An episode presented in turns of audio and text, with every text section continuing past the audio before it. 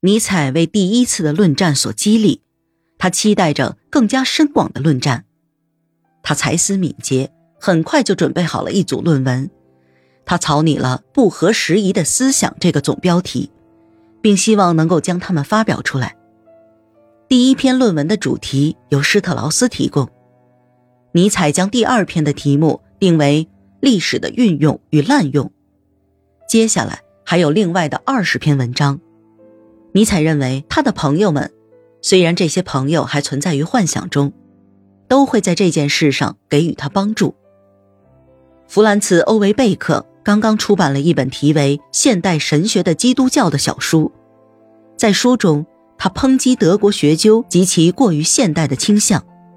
他认为，这种倾向对基督教的存在是一种削弱，而这。也严重动摇了早期基督教的不可更改的严肃教义。尼采将欧维贝克的基督教教义跟自己的 D.F. 施特劳斯装订到了一块儿，并在封面上写下了六行短诗：“亲生兄弟双生子，欢欢喜喜降人间，目的就是铲除人间恶龙。他们拥有两位父亲，同时还有一部作品。哦。”多么神奇！他们的母亲叫友谊。尼采渴望看到百花争鸣的现象出现，他渴望有着相同追求的作品，虽然出自多人之手，但却是由一个灵魂所激发的。尼采这样写道：“越来越多习惯于英雄主义的人出现了，他们的出现和成长，注定就是为了现代观念的争论。他们的出现。”使得从前嘈杂和懒惰的文化自此而沉寂，文艺复兴的重担自此落在了这些人的身上。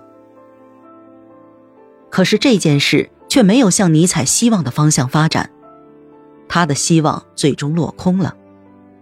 他的朋友没能将他所希望的帮助提供给他，甚至连他自己也没有按照自己的预计写出二十本小册子。他最后留给后人的只有这些作品的题目和几页粗略的大纲。论国家，论城市，论社会危机，论军事文化和论宗教，这些文章的中心思想到底是什么？对于这些文章的缺失，我们不用感到太遗憾。也许，即便是尼采完成这些文章，这些文章所承载的信息也很少。但无论如何，同他的抱负和抱怨相比，这其中也只有很少的一点点才能算得上是珍贵。尼采的手头还有另外一项工作，他用神秘的语气向格斯道夫透露：“我只把这件事告诉给你一个人听，一个潜在的可怕危险，就像达摩克里斯之剑一样，悬在了拜洛特之上。”而破除这个危险的艰巨任务，已经落到了我的头上。这件事的真实情况是，瓦格纳向尼采发出了一个请求，他希望尼采能够帮他写一封告德国人的呼吁书。尼采接受了这项任务，他怀着自己所能达到的极度庄重、深沉和严肃，开始了草拟工作。他急需欧文罗德的帮助和建议，他这样写道。你能帮助我起草一个断章吗？这个断章需要用拿破仑的文体，你能快点将它写好给我寄来吗？欧文罗德向来做事谨慎，因此他拒绝了。他回复尼采：“对那些生活在底层的群众而言，就算侮辱也要保持礼貌。”而尼采是不会把自己束缚在礼貌里面的。十月底。瓦格纳追随者的首脑们从各地齐聚到了拜洛特，他们邀请尼采朗读他新写的宣告，《告德意志人民书》。我们希望大家能够倾听我将要说的话。这个发言是要向大家敲响警钟的，而这敲钟的人，无论身份和话语如何，他都有权获得倾听的权利。我们之所以要大声疾呼，是因为现在。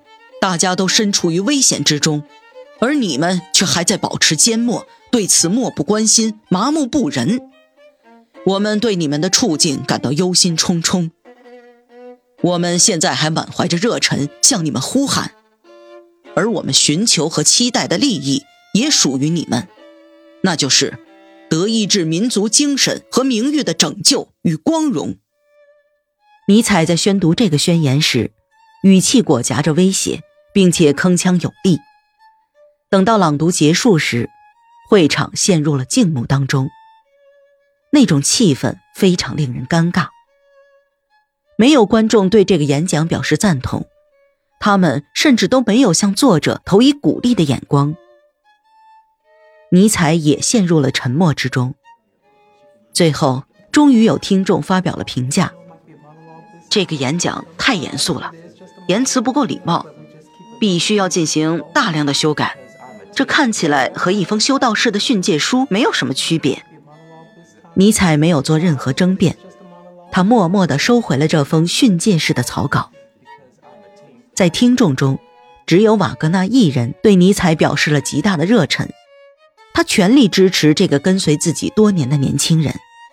他说：“不要着急，我们要做的就是再等等，不用等多久，他们就会回来遵从这份宣言的。”在拜洛特，尼采只待了很短的几天。复活节那天。情况就很糟糕，而现在的境况则是令人绝望。公众们几个月以来一直都在嘲笑这项事业，而现在，他们似乎已经把这件事忘得一干二净了。宣传工作被一种可怕的冷淡阻碍了，筹集资金的难度变得越来越大，诸如商业贷款、抽奖等所有计划都被取消了。新一份呼吁书在德国的群众中流传开来。这份呼吁书的作者已经不再是尼采。这份呼吁书一共印行了一万份，但实际的销量却低得可怜。瓦格纳的追随者又寄信给德国许多剧院经理，请求各剧院进行一场义演，同时把一言所得的收入用以资助拜洛特。三家剧院回信拒绝了这个请求，剩下的。则没有回音。